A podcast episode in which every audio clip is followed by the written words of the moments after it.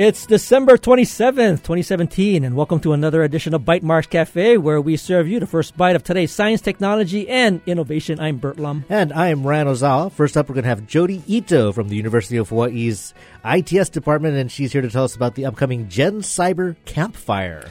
And then we'll talk about the agri- agriculture industry and the upcoming Ag Hackathon called the Agathon. Mm. And of hmm. course, we've got Brian Miyamoto. He's the executive director of the Hawaii Farm Bureau here. But before all of that, an update here. As you may know, we are making our year end rally. We want to get 300 new members here at Hawaii Public Radio to unlock a matching gift of over 22 $1,000. So it's near the end of the year. You're probably looking for a few more great causes to support for your taxes. Well, I think this is a great opportunity. If you are not a member, please support the programming that you count on and enjoy all year round. You can make your tax deductible new member donation before December 31st.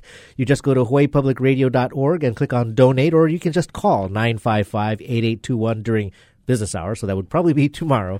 All gifts, new, renewing, or additional, are welcome and tax deductible. Once more, if received by December 31st, we are up to 125 new members. We're making progress, but we need more of you. We want to say a big mahalo to Laurie Okinaga of Honolulu, Amy Blackman from Pasadena, California, Woo-hoo! and Jonathan Kuamo'o from Makawao. We also have Primo Lagaso Goldberg from Aiea, Kathy Durr from Bryn Mawr, Pennsylvania, and Teresa Kreef from Kaimuki. Mahalo to you. Very good. And of course, we have Jody Ito in the studio with us, and she's from uh, the University of Hawaii ITS, and she's the Information Security Officer. She's here to tell us about the Gen Cyber Campfire. It's the first time I've heard of the campfire, but Jody, what is it all about? So this is actually a cybersecurity exercise. It's a capture the flag exercise. We're targeting high school students.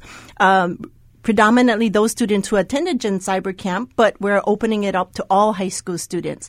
The goal of the exercise is to introduce high school students to cybersecurity. Mm-hmm. So Campfire, FIRE stands for Forensic Incident Response and Reverse Engineering. Wow. Oh, I like that. Acronym, yeah.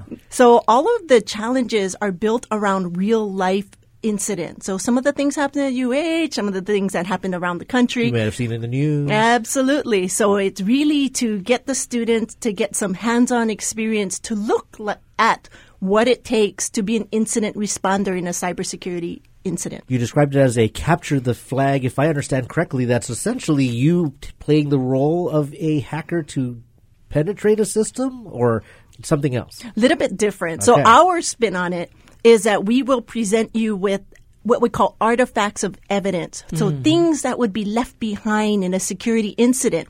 And then you as a participant needs to analyze those artifacts to determine what happened. Hmm. And then the thing that you find becomes the flag that you enter into what we call the scoring engine to track your progress. Now, what, I mean, you don't give away the actual ones, but what would an actual artifact look like? Could be a spear phishing email. It could be a web page where somebody had maliciously implanted some malware. It could be logs from um, any of your operating system.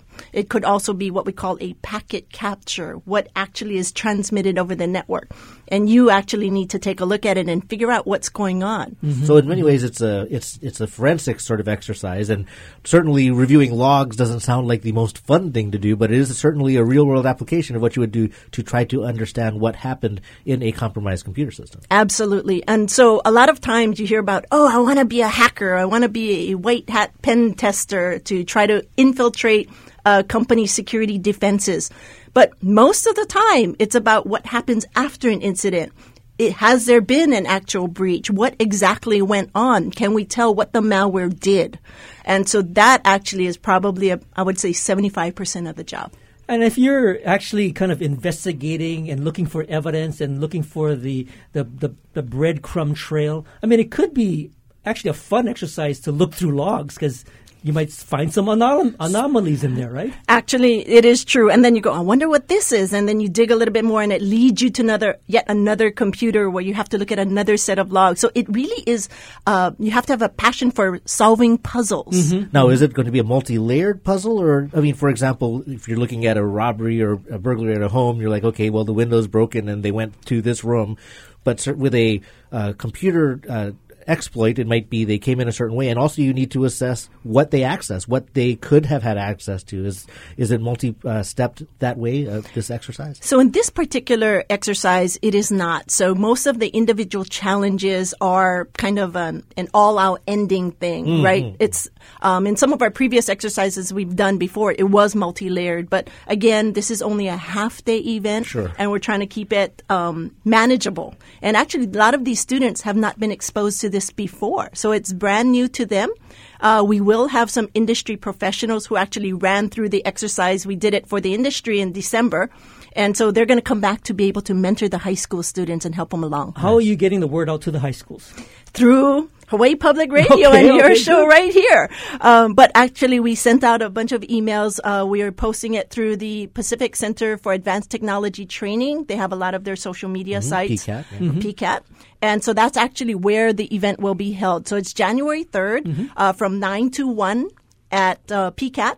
And if you want to register, again, this is open to high school students. We're going to close registration on Friday, December 29th at 4.30 p.m. so Ah, get in your registration now. To register, go to gencyber-hi.org. Great. We'll put that up on our show notes. And, and January 3rd, of course, is not too far away. It's actually next week, Wednesday. Next week, Wednesday, it's right around the corner. so we great. still have a few seats open, and again, open to all high school So students. So if you have a high school student that's curious about cybersecurity as a potential future career, this is a great event for Great. Absolutely, and it's a competition, so there will be prizes for the winners. I Great. like that. Well, Jody, thanks for joining us. Thank you. And of course, we'll take a short break. And when we return, we'll be joined by Brian Miyamoto. And he's, of course, with uh, the Farm Bureau. And we'll talk about the ag industry and the role technology can play. This is Bytemarks Cafe. Support for Bytemarks Cafe comes from the HPR Local Talk Show Fund, whose contributors help Hawaii Public Radio sustain and grow its locally produced talk show programming. Mahalo to the St. Andrews Schools, which includes the Priory School for Girls, the Prep for Boys, and Queen Emma Preschool. I am one of those millennials that likes to set it and forget it. I have a thousand and one things to do, so if I can create a way that HPR is supported through my donations without me having to continually check on it or remember to pledge, I think it puts a different value on what I'm doing with my money. Hi, I'm Nicole Reed, and I am a very proud sustaining member of Hawaii Public Radio. Welcome back. This is Bytemarks Cafe. And of course, joining us now, Brian Miyamoto. Well, Brian is, of course, the executive director of the Hawaii Farm Bureau, which approximately has, what, 2,000 members and uh, is the voice for Hawaii's agriculture industry. And we're going to explore what challenges face Hawaii's farmers and what technology can play to help them succeed. Welcome to Bytemarks Cafe, Brian. Aloha. Thank you, Burt. Thank you, Ryan, for inviting the Farm Bureau to sit in today. So these 2,000 members, I mean, what this Farm Bureau's been around for quite a while, right? Yes, we've been around since uh, 1948. It Actually looks like you've been there from the very beginning, too. Second year, 1949, I started. started in 1949. You I look a- fantastic. you look You're- fabulous. Must be all of the local produce. It's eating local, eating right, eating healthy. That's good, good. So, in terms of you know, like establishing this voice, I mean, you have a cross section of members, I guess, all the way from farmers to to industry people, right? Absolutely. Uh, you know, the Farm Bureau was started by farmers. It's run by farmers, and we represent all farmers, all farming practices, organic, conventional, biotechnology. We also represent all sizes of farmers, large, small, medium. We believe we need all the farmers, all the ranchers working together if we want this industry to succeed. And what is the primary mission or activity of the Farm Bureau? I mean, certainly co- allowing this cross section of the industry to interact, maybe share knowledge, and certainly uh, get involved when there might be legislation that affects them. But uh, how would you characterize as the mission of the Bureau? Again, I think it was stated earlier, we're the voice of agriculture. Voice. We advocate for farmers and ranchers. They're busy out on the fields, in their farms, on their ranches, in the packing houses, um, out at the farmers markets, out selling, um, harvesting, planting, doing everything that farmers and ranchers do. So they don't have the time. So we, we act as a almost like a trade union for farmers. We represent them. We represent their interests. We want them to succeed. Um, you know, we want them to be profitable. We want them to have a good quality of life, and that's what we do at the Farm Bureau. We support our farm families. So the Farm Bureau has is instrumental in all the farmers markets. Is that correct?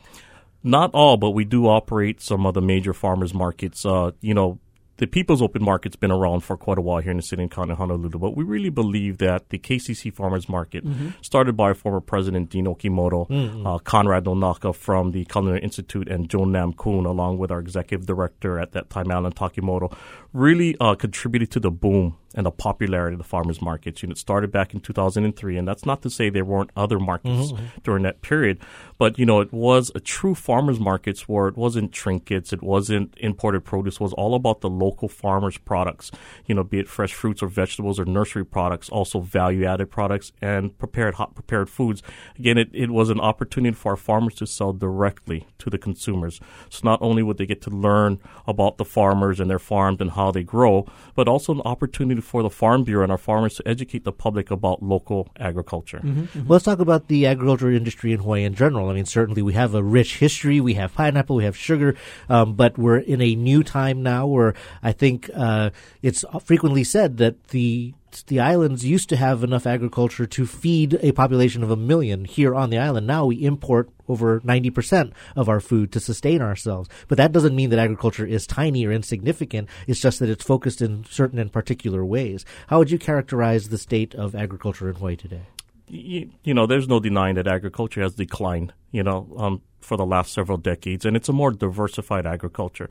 Uh, as you said, uh, Ryan, it was dominated by sugar and pineapple, and agriculture was such a, you know, I think at one point was the number one industry here in Hawaii. We're surpassed by mostly every other industry. Tourism is number one, uh, but it's still uh, an industry that's got opportunity uh, because we're so small now. Um, you know, it's one of the only industries here in Hawaii, one of the only sectors that has opportunity for growth. And, you know, we keep talking about here about food security, sustainability, um, all those buzzwords. Um, and unless we truly support agriculture and make an investment, I don't know if that'll happen. You reference what we import. And I think the numbers that we hear, 85, 90% of food we import. But that's actually all foods. That's uh, prepared foods. That's processed foods. That's, you know, rice and uh, potatoes, things that we don't necessarily grow here, but we do have a vibrant, diversified agriculture industry, which does include, you know, um, not just fruits and vegetables, but macadamia nut and coffee are iconic crops. Uh, we still have pineapple, and even with the closing of HC&S, we still have sugar. Mm. Uh, people are growing sugar, you know, to make rum. Um, you know, we have aquaculture and aquaponics, which are growing industries here in Hawaii. Now, you said that the uh, Farm Bureau is pretty heavy into the whole advocacy uh, arena.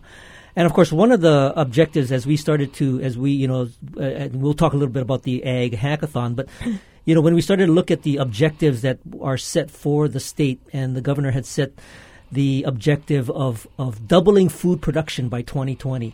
And of course, when you look at that statement, you first off ask, uh, so what is what is what constitutes food production? And maybe maybe you can help us understand what is what is included in this umbrella of food production. Okay, and, and you know we appreciate a, a goal being set. At mm-hmm. least a goal is mm-hmm. being set, like they did with the uh, renewable energy sector, something to shoot for. Um, you know, the Farm Bureau. I, I, I forgot to preface it. We do support all ag, not just food. I know I talked about all ag, about the different growing practices, but you know, food, feed, fiber, fuel, and floriculture. Mm-hmm. So you know, specifically with the governor's goal, it is uh, re- referencing food. And when we think about food, I think we're thinking about livestock, cattle uh, hogs, chickens, eggs, aquaculture, fruits and vegetables, um, you know, tropical fruit, specialty crops, milk. I think that's kind of when the governor's setting this goal. I think that's what he's wanting to focus on. Mm-hmm. Certain commodities, um, you know, not to say that macadamia nut or even coffee is considered food, but I'm not sure if that's in the, the the scheme of what he's looking for. Even sugar, when we had it, mm. I don't think that that was in his doubling uh, production goal. But I think one of the challenges that we face is having to, the ability to put our hands or arms around what we are producing today in terms of the numbers, the statistics, the measurements. Um, when you say you want to double it, you need a starting point, a baseline to work from. And from what I understand, one of the, the challenges we currently face is a lack of information about current uh, agricultural practices and production. Absolutely. Back in 2009, um, during the RIF, the reduction in force, you know, during recession, mm-hmm. you know, all uh, departments got hit, state departments got hit, but Department of Ag was one of the hardest hit. I think they lost maybe 40% is the number here. But one of the big losses was their market analysis branch, the branch that was in charge of, of gathering the data mm-hmm. um, to understand where we are, what we're producing. So you're absolutely right. I mean, we're always talking about, you know, increasing food production and now goal has been sent to double, but what are we doubling from? Mm-hmm. And I mm-hmm. believe there are efforts uh, in the Department of Agriculture uh, to try to get that baseline information okay, what do we want to double? Because, you know, there's certain crops like sweet potato that we believe we're at 100%. Uh, in season, watermelons, you know, we're close to 70, 80%. So, um, where are we trying to double? What can we double? You know, and we really talk about, again, we're a diversified crop uh, state now with, with, with agriculture, but, you know, certain crops, import replacement crops, things that are to be going to be bought on a daily basis. You know, there's a little bit more focus on that. Grow it here versus importing it in Okay, the increased economy here. Uh, understand our uh, study was done by the College of Tropical Agriculture and Department of Ag. You know, I think replacing 10% of our imports would result in about $300 million uh, staying here in our economy. But also, by growing more and importing less, we're less at risk of introducing invasive species. Mm-hmm. You know, they like they like to hop on a lot of the stuff that we import here for uh, our residents. Mm. So, Brian, what would be one of the challenges in terms of collecting data to establish a baseline? Is it is it the farmer needing to put in what kinds of produce he's he's uh, let's say harvesting, and where are some of the problems that you know that occur in collecting that data? Again, when you have a uh, department responsible for that, you know maybe uh, putting some of the resources there so you have the people that can actually go out mm-hmm. and work with the farmers. But you know, speak on the technology side, absolutely. Uh, you know, most of our farm, not most, but a lot of them do have smartphones. But you know, record keeping some kind sometimes can be a little bit burdensome. Um, but making it easier for them to to be able to track or or anyone, an entity, an agency, an organization, to really track what's being grown, how much is being grown, so we have again that baseline, that data that we can start up at and then say, okay, we want to double or triple or whatever the ultimate goal is going to be. Um, mm-hmm. Um, but at least having that data. But again, that technology to assist our farmers in that data collection or having a hub where someone could collected and, and historically it's been the Hawaii Department of Agriculture. Mm-hmm. Now, I do want to get to some of the technological ideas and opportunities to try and help the agriculture industry, but you did mention, you know, some of the challenges that farmers face, including, you know, invasive species and things uh, of that nature. But Hawaii did recently have a struggle with rat lungworm. It's that, in fact, an ongoing one in terms of its impact on local produce. And I was wondering if you could talk a little bit about that because even though it was a, it is still a well identified uh, regional issue, it is having statewide implications. Yes, and I think that speaks to this whole uh, food safety um, effort. You know, the federal government now has the Food Safety Modernization Act, so it's not uh, voluntary anymore. It, it, it's somewhat regulatory. Um, and uh, again, that record keeping and things that need to be done by the farmers. Um, you know, with rat lung, and again, you know, we want people out there to continue to support buying local, uh, minimize your risk, wash your produce. Uh, you know, it is uh, unfortunate that we do have it, but you know, we do need to also talk about controlling the vectors, controlling the rats and the slugs and the snails, and using um, IPMs uh, using good pest management, integrated pest management, to reduce um, the populations of these pests that are the carriers. Um, you know, farming is a struggle, and that's something that our farmers are constantly faced with. With you know, we live in a tropical environment, so invasive species they thrive here, and uh, unfortunately, the rats and the slugs and snails are carriers um, or vectors or hosts for rat lungworm. Mm-hmm.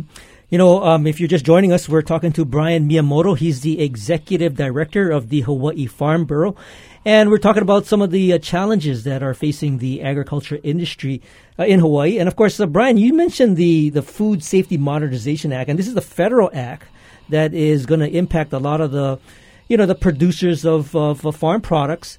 How does it actually, you know, as a farmer, how would it impact me? I mean, what would I need to now do to be compliant to, to this act? You know, unfortunately, FSMA is kind of a moving target, although okay. it was passed years ago. But one of the things is is water quality. Again, it's it's it's growing food safely, but water quality tests. Again, it it creates more regulations and more burdens on the farmers who we believe are, are you know, doing their best to produce safe food.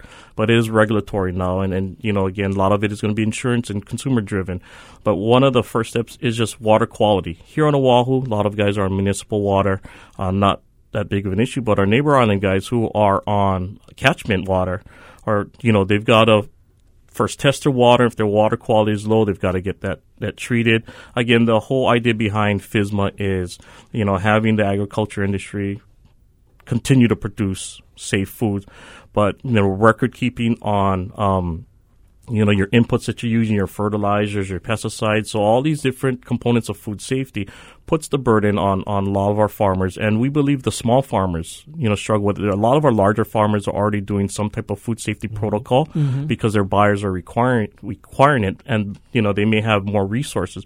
But it's our small farmers, so there are efforts out there as far as funding um, to help our farmers comply. The legislature has been very generous um, and very supportive on trying to um, provide resources for our small farmers because, um, you know, he's not on today, but, you know, Director Enright has stated several times that he believes in his estimation that, you know, with FSMA, and once it needs to be implemented, you know, potentially 30% of our farmers may not be able to farm anymore mm-hmm. due to the requirements of FSMA. Mm-hmm record keeping is a big part of it. Traceability is a big part of it. I'm part of a startup called Smart Yields, the ag tech startup, which is trying to address some of these. We've talked about FSMA. we've talked about the record keeping piece, um, but it is an additional burden if the tools are not uh, readily accessible or easy to use because they really need to focus on farming. You know, the, these things are also important and they can in fact be a market advantage when you're fully compliant, but they do take resources. Absolutely, and and you know, with the record keeping, we also have a population of immigrant farmers where English is a second language, mm-hmm, and you know, mm-hmm. we're trying to address as far as with with training protocols and with assistance, and you know, having them in English and translating for our our um, you know immigrant farming population because we want all our farmers to succeed. Again, you know, we've got about I think estimate about seven thousand farmers here in Hawaii. Um, we want that to grow. You know, again, if we're looking to double f- our food production, if we're looking to increase all of ag, you know, we need everybody. We need more farmers. Absolutely. Well, so Ryan mentioned traceability. Can you explain what traceability is and, and how would uh, a system be able to trace something from farm to, let's say, table? You know, it, it it's necessary for the entire distribution chain to be involved in traceability. Uh, we did a project uh, several years ago with the Department of Ag- Agriculture and the federal government. Uh, we tried to do RFID. Um, mm-hmm. Again, I think we talked about that mm-hmm. on this very mm-hmm. show. Basically, barcoding your ag products. Mm-hmm. Um, but instead of um, individually barcoding each papaya, we barcoded the Crate. the box. Crate. Oh yeah. Mm-hmm. But instead of having to scan the box, we had sensors, and as that box was at the farm, it gets scanned. As it boarded the truck, it gets scanned, so you could see the time that it boarded the truck and along its delivery route into. We use Armstrong. It got scanned as it went to Armstrong, as it came out of Armstrong, and we used Foodland. And as it went to Foodland, the final scan. So we saw the entire uh, the chain, pathway, yeah. the pathway. Uh, it wasn't an active where we weren't we weren't tracking temperature, but we were at least tracking the time and the location. The traceability part comes in. If there is something wrong with the produce, we know what boxes mm-hmm. are where, mm-hmm. where they've gone, how long they've been there, and it's easier to recall. Traceability has a lot to do with recall in the event that there is some kind of outbreak, you know, um, something wrong with that produce where we need to recall it. We, we we have a better idea, more specific location of that product versus the products were just in boxes and they went out into the general public right. by traceability. We know where it's gone, and it, we can easier recall that stuff, or at least inform the people where that we think purchased that that specific crop or that area from the farm, and that's mm-hmm. kind of mm-hmm. the concept behind traceability. And uh, talking about creative ideas, people have seen it from the other side that you could be able to go to a restaurant and eat a fish or eat a, uh, a salad and say not only that this came from a local farm, but which local farm, and maybe you can get to know that farm better. And this is a Waimanalo farm, or this is a, a Big Island farm. Mm-hmm. And you know, you bring up a good point with uh, traceability, which kind of leads me to my next question, which is all about sort of ag crime. And we've heard of a lot of situations where uh, let's say farm um, like papaya trees are being chopped down or, or people are getting are, are losing their crops because people are stealing them. How does food crime and traceability kind of come into play to help identify where these uh, the, you know these food products come from? And, and will it help to minimize amount that kind of crime you know, with the RFID program, I'm not sure, but again, you know, there is even talk about um, laser scanning on on the, the skin of the fruit um, because ag crimes are huge. It's not just theft; it's vandalism. It's it's terrible. I mean, it's all the things. You know, people steal from our farmers, and maybe the farmer reports them. Um, you know, maybe they get a slap on the wrist or, or, you know, it's a misdemeanor, but there's retaliation. So they come back and they, they burn down a, a, a shed or burn a tractor. Um, but there are laws on the books about, you know, transporting ag products, and that's where it could help as far as the traceability, where, you know, you need to show, um, proof of purchase or you need to show an invoice or proof of ownership during transportation. Because ag crimes uh, you know we did a, a study with the USDA and Department State Department of Agriculture back in 2004 and the economic impact to our farming community was 11.4 million dollars in 2004 it's 2000 it's almost 2018 so a lot of and we know as a fact, a lot of ag crimes go unreported. Mm-hmm, um, mm-hmm. Our farmers just, just don't they they just eat accept it. it as a loss. You know, you hear of, of situations where the borders they'll grow because they know it'll be that crop will be stolen. Mm-hmm, That's unfortunate. It's hard work. That's their money that they put into the ground. Right. They've already spent that money. Right. So ag crimes is a big big problem. Um, and you know, we, we hope we can get with this agathon. That's one of the topics that we can get some help there. Well, so the uh, the agathon that we're coming up with, it's sort of the the marrying, the meeting up of, of ag industry as as well as technology, and we're hoping to see whether we could perhaps come up with some you know great ideas that might uh, help advance some of the uh, initiatives with the ag industry. I mean, another another um, area that that was mentioned is this idea of of um, let's say food waste and the value add portion of food waste. You know, I guess we don't have much time, but uh, we can we can we could go on about this for for uh, a long time. But what do you want to see accomplished out of the agathon? I mean, this ag hackathon. again, you know, having technology help the industry. We understand that that we need technology. You know, with the lack of labor, uh, we need to be more efficient on how we grow. Um, and we believe this agathon, like, it's outside eyes, and it's not just industry. We're we're coming, we're explaining to you the challenges that we have, and hopefully uh, they can come up with some solutions. Or it can start the discussion on those solutions. You know, encourage everyone to come out because we need different uh, you know different ideas. We need a different point of view. Um, you know, the industry is working extremely hard. Our legislative bodies work extremely hard, uh, but we need everybody. Again, you know, buy local. It matters. It really does. And this is an opportunity to show your support for local farmers and ranchers by coming to this agathon and assisting us in hopefully finding solutions so we can grow our industry. So the Ag Hackathon, Burt, tell us where and when and how can people sign up to participate? If you're a developer, a coder, a designer, and you want to help solve some of these challenges, where do you go? Well, that's really nice of you to ask me, Ryan. And of course, you can go to agathon.eventbrite.com. We actually just secured where we're going to kick this off. It's going to happen over at the Hawaii Agriculture Research, Research Center over in Kunia. So we're going to kick that off over there. And then we're going to also take this um, to the Impact Hub on the 13th and 14th. So that's where the Agathon is. We'll put that up on our show notes. Brian Miyamoto from the Hawaii Farm Bureau, thank you very much for joining us. Burt, Ryan, thank you very much for having me. And we'll see you on January 6th. And of course, uh, I want to thank you for listening to Bite Marks Ca- Cafe. Join us next week when we'll talk about the assistive, assistive technologies and website accessibility. If you miss any part of this edition, you can find the podcast of tonight's show on bytemarkscafe.org. If you've got comments or suggestions, you can email us at feedback at bytemarks.org. Or you can find us on Twitter. You can follow me at Hawaii. And of course, I'm at Bytemarks. Our engineer is David Chong. And of course, you can reach us here every Wednesday on HPR1. Have a happy new year and uh, stay safe. We will see you back here in 2018 for another edition of Bytemarks Cafe.